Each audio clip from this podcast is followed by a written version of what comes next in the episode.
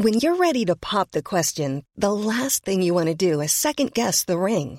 At Bluenile.com, you can design a one of a kind ring with the ease and convenience of shopping online. Choose your diamond and setting. When you find the one, you'll get it delivered right to your door. Go to Bluenile.com and use promo code LISTEN to get $50 off your purchase of $500 or more. That's code LISTEN at Bluenile.com for $50 off your purchase.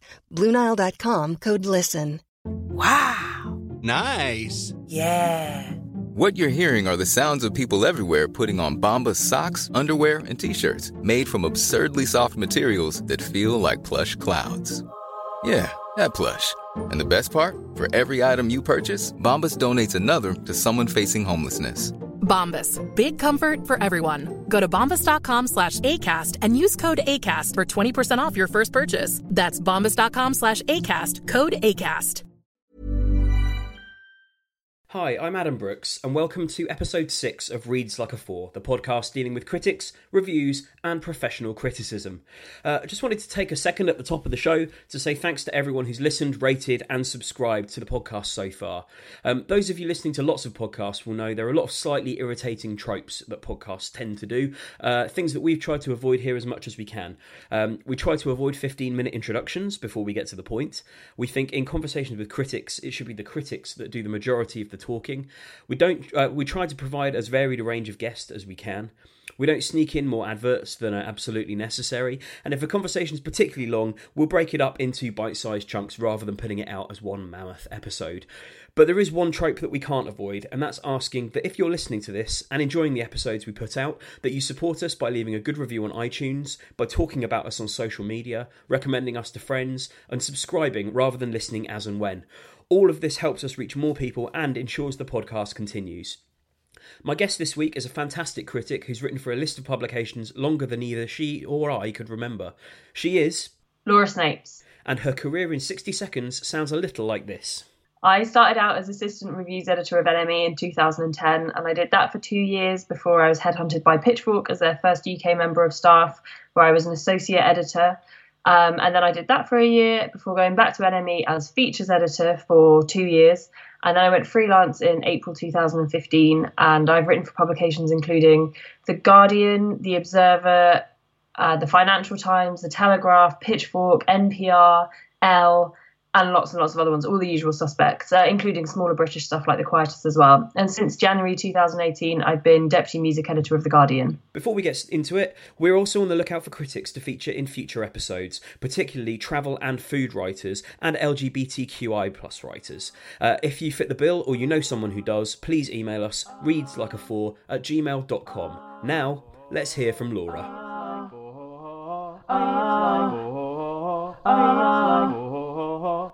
Reads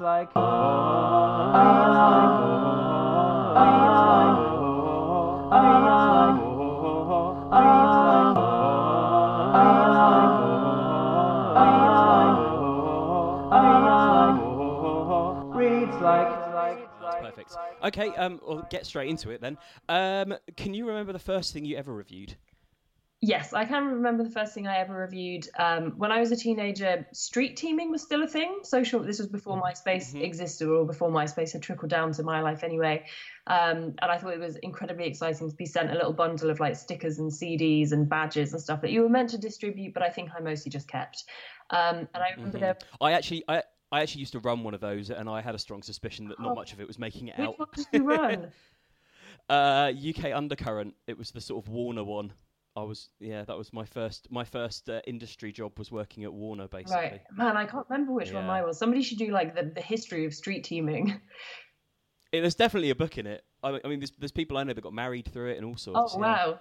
Uh, so I can't remember which company I did it through. Certainly not one of the big ones. Um, and I was sent a band by, uh, sorry, sent a CD by a New York band called Ambulance Limited. And I should actually go back and listen to what they sounded like. But I remember writing a review of it on spec and sending it to my local newspaper in Cornwall, which had and still has a fairly robust like music and entertainment section, surprisingly for a regional paper.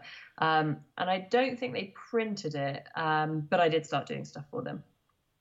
Mm-hmm. Uh, do you? I, I was uh, uh, perhaps you've answered this question implicitly, but do you remember feeling any pressure? Were you conscious at the time that that was something you'd be making a career out of? At what point did it become kind of just something you were doing uh, uh in, in, into something that you're doing for a living? Um, I don't think I felt any pressure. The only pressure was ever from myself to try and be uh, I hoped as good as the magazines that I was reading. I mean, those early reviews that I wrote are obviously garbage, and I would say that probably at least the first half of my professional career is also garbage. Um, but I, I knew from a very young age that I, that that was what I wanted to do. Um, so there wasn't a point where it went from being like, oh, this is just a little fun hobby. It was always like, I'm doing this because I want to write for this magazine. Okay, so you were kind of you were inspired to write about music by writing uh, as much as by music. Yeah, totally. Um, I was a big pop fan as a little kid, and I read like smash hits and Top of the Pops. And you know, when I was about probably eleven or something, I realized like, oh wait, it's somebody's job to actually do this. And I was also a big Radio One fanatic, and I loved Jo Whiley's interviews. And I thought, I want to do that. I want to interview pop stars. This is great. I never, you know, there's people often think that music journalists are just failed musicians, but I never wanted to do that. I always just wanted to write about it. Mm-hmm. Um, you, as, as, you mentioned in the introduction, you've, you've written for so many outlets of all kinds. Um, which two would you say are the most different in terms of how style and what they wanted from you in terms of reviews? Oh, interesting. Um, I mean, I would say NME and Pitchfork are probably the most polarized. Um, I mean, NME only had like one lead review at the time, so which was something of about 600 words, which is still probably shorter than most of the Pitchfork reviews are today. You know, I, I think Pitchfork kind of 600 is the lowest end of the scale, but they might go up to 1200 for like a really serious album, like a Kendrick Lamar or something like that. Um, NME's house style was a lot more about jokes and accessibility because especially because you're writing for what at the time was a predominantly teenage audience you need to make references so they're actually going to get it whereas um, which is, you know, it's a form of music journalism that works for a specific audience. Um, it's not necessarily perhaps the most kind of stylistically sophisticated, and I think that's more what Pitchfork want to go for, something that's maybe a bit more literary. Um, they have made it funnier, which I think is, you know, to their benefit. Mm-hmm. Um, one of the things I enjoy most about your writing and why I wanted to get in touch and why other people I've spoken to also recommended I speak to you is the way that often reviews have uh, a little commentary on society and culture at large woven into them, and not in a sort of beating you over the head with a political point kind of way, but sort of in terms of the context that a record's released in. Um, is it a case of simply wanting to provide context, or do you sometimes feel there's a message you want to get out, and this week the medium happens to be a Justin Timberlake or an Ed Sheeran review?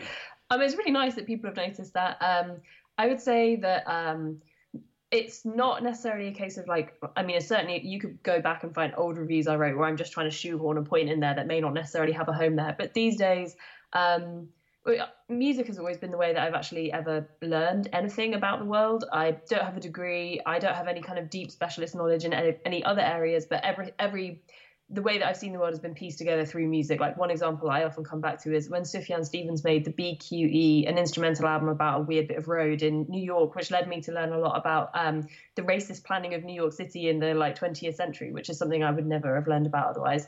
So music is both music is my filter of how I see the world. So it's kind of inevitable that what I think about uh, the world and social dynamics and gender and class and race and things like that will be filtered through music. And also, this is something that I've always thought from a very young age. Um, when you're a young woman uh, writing about music or writing about anything, and you're, you know, you reach a certain level of people knowing who you are, people always want you to write about being a feminist and about feminist issues, which obviously those things are really important. But I always think that that work is stronger when your values just come through in the work that you want to do rather than like climbing up a mountain and putting a big feminist flag in it and being like, these are my views on this. I prefer my views about the world to just be evident from what I write about.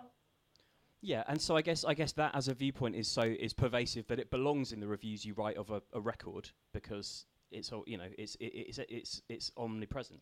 Yeah, and um, I suppose uh, I think you mentioned the Ed Sheeran review. It's when I approached it, I, I, volunteered to review that album. I just thought it would be fun. I'd never actually listened to one of his full length albums before, and I didn't really have that much of an opinion about him going into it. I had seen him pop up on a Taylor Swift tour, like concert that I went to. Um, but I just thought this will be really interesting, like a fun pop thing to sink my teeth into. So I really didn't go in there intending to, you know, stick the knife or whatever. Um, but yeah, it's it would be easy. It's shooting a fish in a barrel to say that the latest Ed Sheeran album is bad. I mean, I know obviously it's like a great a great success, but you know, I think critically it doesn't have a lot of love. But I thought it was more interesting to be like, well, these songs are they're played at people's weddings, maybe played at people's funerals. Uh, um, you know, he has a lot of young teenage female fans who have put him on this platform. But how are women actually reflected through the music that he's making? And just when I looked at the lyrics of all of the songs that he's ever released and on this album, all of these patterns emerged that I just hadn't seen anybody pick up on before. And yeah, I just thought that you know you could make a wider point about masculinity through the prism of a very bad Ed Sheeran album. Yeah, and of course it would be very easy to do a straightforward "this album is bad because it's bad" kind of, you know, which a lot of people did. Um, it's something I was talk- I'm talking to Sammy Maine on a future a future um, episode, and it's one of the reviews she mentioned as one of the, the ones she enjoyed reading most because it's so easy to do a simple evisceration of an Ed Sheeran record, but this one obviously had quite a bit more to it. Um, sort of similar to, to, to, the Ed Sheeran thing, where do you stand on the idea of reviewing something in order to bring an artist's uh, mistakes or hypocrisy to a wider audience versus not giving it the o- oxygen of publicity in the first place? Because um, one thing that I've spoken to a few people for uh, uh, about for this podcast is the idea that review space is becoming more and more constricted, and so there's less room to take apart bad records, and people are sort of choosing to champion things they love over and above kind of doing reviews of both kinds. Um, I've definitely heard people say that before. I my personal view is that the areas in which those points of view are being restricted may well be in publications whose existence is slightly predicated on getting access from labels which could very easily be taken away because they don't necessarily have the greatest status in the music writing world. Um, I'm not going to name any names, but um, you know there are certain publications that have to keep certain people sweet because otherwise they won't get access to their bands anymore and their website won't have a reason to exist. And people aren't going there on the strength of you know the writing or the great history that it has. So i mean i'm really worried that saying things like this make me sound incredibly snobby. It's definitely not a, um, a problem that i encounter in terms of being told like you can't say, i wouldn't write for someone that would tell me you can't say this about somebody because we have this relationship or whatever that we need to protect. But to, yeah. to your first point about um, starving people of the oxygen of publicity versus calling people out on the bad stuff that they've done. I'm very not into this thing is problematic and here is why kind of writing. Like you know obviously if somebody's done anything bad you would hope that it would get called out. But just as a genre of like x is bad and i'm going to tell you why i find it incredibly boring. And i'd much rather people i much prefer the kind of writing that wrestles with the writer's viewpoint and its perspective and doesn't go in with a thesis that it is just going in to prove. I'd rather somebody goes in with an idea and they're going to argue with themselves and see if what conclusion they come to through kind of putting that argument through its paces. I think about writers like Jia Tolentino and Doreen St. Felix, who are both at the New Yorker, um, who I admire massively. I think they both do that. So, um, and I, you know, if it's uh, I don't know, X little indie band, uh, like for example, that band Cabbage, who did a merch list where they were selling like blowjobs and stuff like that. I remember seeing that. Yeah, you know that's the kind of thing that it's like they're fairly inconsequential. A, a, day's worth of Twitter firestorm has probably ironed that out until the point, you know, in case it, it might, maybe they'll get much bigger in the future. But then something like, for example, Morrissey's continued aggravations. I there's part of me that no, I, I do think that those should, things should be covered because you know he's a huge part of British history, and that kind of like encroaching conservatism isn't just something that happens to somebody who happens to be like a huge 80s pop star. It's something that happens to a lot of people, and so I think it's it's really worth examining. Yeah, oh, I guess especially when it exists in in a medium that is you know primarily liberal and creative on the whole. How would you like to look five years younger? In a clinical study, people that had volume added with Juvederm Voluma XC in the cheeks perceived themselves as looking five years younger at six months after treatment. Look younger, feel like you. Add volume for lift and contour in the cheeks with Juvederm Voluma XC. Reverse signs of aging by adding volume to smooth laugh lines with Juvederm Vollure XC. For important safety information and to find a licensed specialist, visit juvederm.com. That's J U V E D E R M.com. Not for people with severe allergic reactions, allergies to lidocaine, or the proteins used in Juvederm. Common side effects include injection site redness, swelling, pain, tenderness, firmness, lumps, bumps, bruising, discoloration, or itching. There's a risk of unintentional injection into a blood vessel, which can cause vision abnormalities, blindness, stroke, temporary scabs, or scarring. Talk to a licensed specialist to find out if it's right for you. Ready to pop the question? The jewelers at Bluenile.com have got sparkle down to a science with beautiful lab grown diamonds worthy of your most brilliant moments. Their lab grown diamonds are independently graded and guaranteed identical to natural diamonds, and they're ready to ship to your door. Go to Bluenile.com and use promo code LISTEN to get $50 off your purchase of $500 or more. That's code LISTEN at Bluenile.com for $50 off. Bluenile.com code LISTEN. I'm Sandra, and I'm just the professional your small business was looking for. But you didn't hire me because you didn't use LinkedIn jobs. LinkedIn has professionals you can't find anywhere else, including those who aren't actively looking for a new job but might be open to the perfect role, like me. In a given month, over 70% of LinkedIn users don't visit other leading job sites. So if you're not looking on LinkedIn, you'll miss out on great candidates like Sandra. Start hiring professionals like a professional. Post your free job on linkedin.com/people today. What responsibilities, if any, do you think critics have? Uh, that could be in terms of fairness, in terms of representation, even things like how often they listen to a record. Um, I think you have to be fair. Um, and by fair, I would include, um, yes, the amount of times that you listen to the record, paying close attention attention to lyrics if it has any, representing the album and its ambitions fairly. Though I do think that whatever an artist's intentions are, I, I think that interpretation is as important or more important than uh, than intent. So you know they may have intended something, and if it's come across well, then they've done their job. But it may have come across so poorly that you actually can't see what those original intentions were. Um, um, yeah, so I think those things are important. Um, how many times should you listen to something? I think it really depends on how much you actually have to write about it. I will admit if I only have to write 100 words on something and it's not something I'm wildly into, I might listen to it three times. But if I'm going to write a Pitchfork review, I've probably heard it at least 20 times.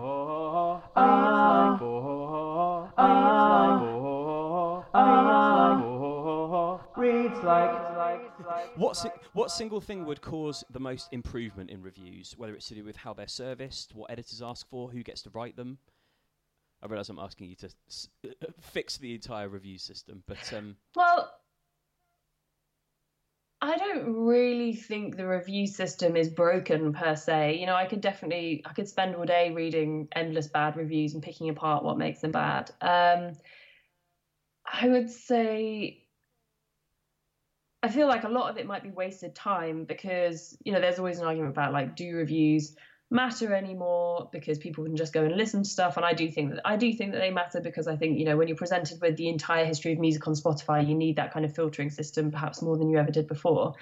But um I don't think that like you for example a 100 or a 200 word album review in any publication is going to do anything for the artist's sales or or necessarily the writer. And I think that my favorite kind of writing about albums is less taking specifically, here is this one piece of work, I'm going to analyze it completely as like its own unique thing. I'm more interested in stuff that's a bit more essay like and um, brings in maybe a few different things at once. I think that those are the pieces that are probably getting read more than the capsule review, which, you know, to be honest, I think the capsule review just exists so that the record label can put four stars on a poster on the tube. Uh, as we mentioned in the introduction, you've you've spent time as a freelancer and also as, as a staff writer, staff member for several outlets. Um, what difference? Uh, what's the difference between the two in terms of the power dynamic of reviewing um, between editor, writer, and artist? And, and does it affect the kind of reviews that get written? I now commission the reviews, whereas, whereas before I had to pitch for the reviews. Um, uh, I really couldn't pinpoint any kind of noteworthy differences of those kind of dynamics. I think it's more very much like each individual publication that you write for will have very different ways of doing things. Um, but I would say that in terms of the relationship to the artist, unless you're writing for one of those publications, like I mentioned before, where they might have to slightly stay on a record label's good side, I don't think the artist is kind of a consideration of it either way. But yeah, it's very much about the relationship you have with your editor and how they like to work and how much information they like to have in advance about what you think of something. Because, you know, there'll be some it, this happens at a lot of publications, and I think a lot of people think this is nefarious, but it's not.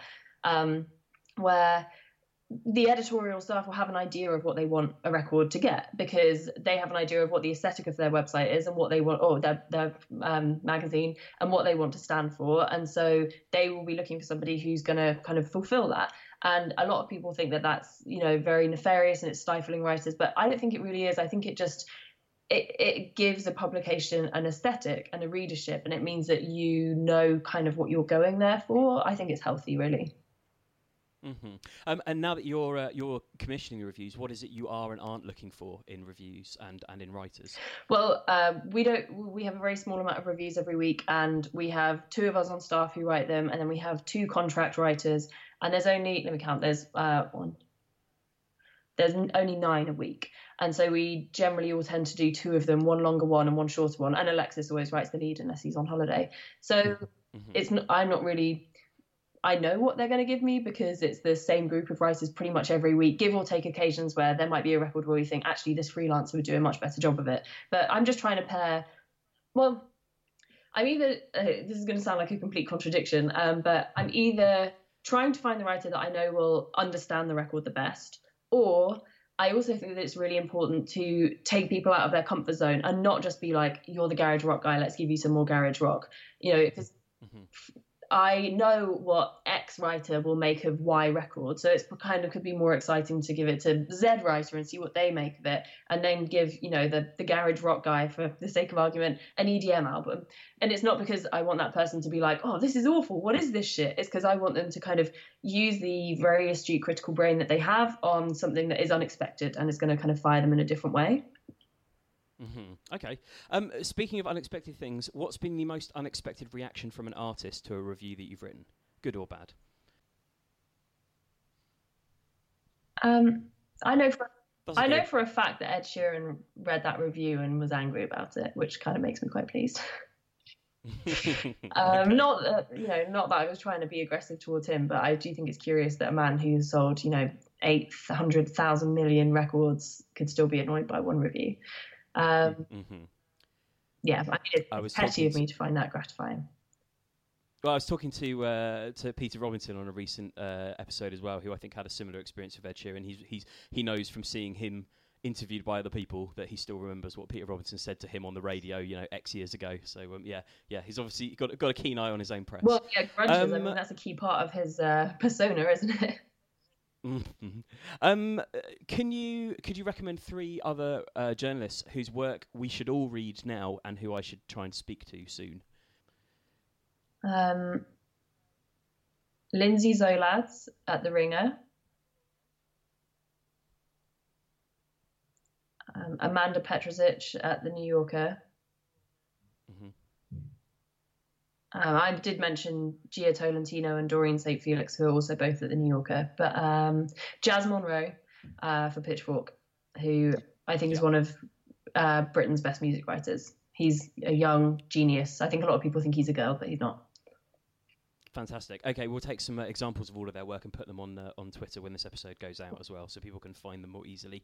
Um, so the final thing I wanted to do is something we do with everyone on the podcast. Um, I've got five uh, short snippets or phrases. Some of these are your work, some of these are other people's, and I'd like you to try and guess whether it's you or oh, not. this is um, awful. I know. Sorry. Um, there's been a range of a range of scores so far. Um, a couple of people got all of them. Uh, a couple of people got almost none of them. So uh, you, will be you'll be part of a, a, a, wide group of people that either do know or don't know their okay. own voice. Um, so here's the first one. His crooned vocal styling, referencing the period in the 1920s when intimate, amplified male voices were vilified for challenging ideas about how real men should yeah, sing. I Using that, genius straight in. There we go. I think you're the first person to not only know that it was them, but also know what it was about. Okay, that's one for one. Um, two, she picked the title "Mental Illness" to mock critics who ignore the diversity of her catalogue to label her a sad. Yeah, I read that. It's Aimee Mann. Yes, you did. Wow. Um, number three. Uh, as she looks at our sexist, violent culture from a panopticon, Davis is on- omnipotent and dryly jaded. I didn't write that. I don't think I know what panopticon means. you didn't. That was uh, uh, Ben Beaumont Thomas uh, on Myra Davis in The Guardian. Uh, number four, the admission of bad faith shades her material, situating her in a tangled line of posers who take positions for the sake of a, mon- a momentary aesthetic infatuation. No, don't think so. No, that's not you either. That's uh, Alfred Soto uh, from Spin on Tune Yards. and finally, number five. The lyrics are a harrowing portrait of war, nothing you couldn't garner from the television or newspaper, but images of dismembered limbs and a corporal whose nerves were shot hang oppressively. Yes, PJ Harvey? That's right. Well, I think you're the first person not only to get all five, but also to know all of the people you uh, you talked about. Um, awesome. That's everything. Thank you so much for, uh, for talking Thanks for having me. It's been really fun. My heartfelt thanks to Laura Snapes for being the guest on today's episode of Reads Like a Four, the uh, podcast that deals with critics, reviews, and criticism. From one Laura to another, next week's guest is Laura Williams. Uh, she's written for local and national newspapers, specialist magazines, and sites. The list is as long as your arm. Um, we will be talking about how reviews get twisted, uh, local press struggles, what's the point of sub editors. Uh, there's a healthy dose about the Manic Street Preachers, um, and she uh, is the first guest on the podcast to argue that perhaps reviews are more useful to the industry than they actually are to the people reading them. Uh, so, more of that from Laura Williams next week. For now, thanks so much for listening. Um, you can follow us on Twitter or Instagram at Reads Like a Four or get in touch, readslike a four at gmail.com. Until next week, thanks for listening. Cool fact a crocodile can't stick out its tongue. Also, you can get health insurance for a month or just under a year in some states. United Healthcare short term insurance plans, underwritten by Golden Rule Insurance Company, offer flexible, budget friendly coverage for you. Learn more at uh1.com. Even when we're on a budget, we still deserve nice things. Quince is a place to scoop up stunning high end goods for 50 to 80% less than similar brands. They have buttery soft cashmere sweaters starting at $50 luxurious Italian leather bags, and so much more. Plus, Quince only works with factories that use safe, ethical, and responsible manufacturing. Get the high-end goods you'll love without the high price tag with Quince. Go to quince.com/style for free shipping and 365-day returns.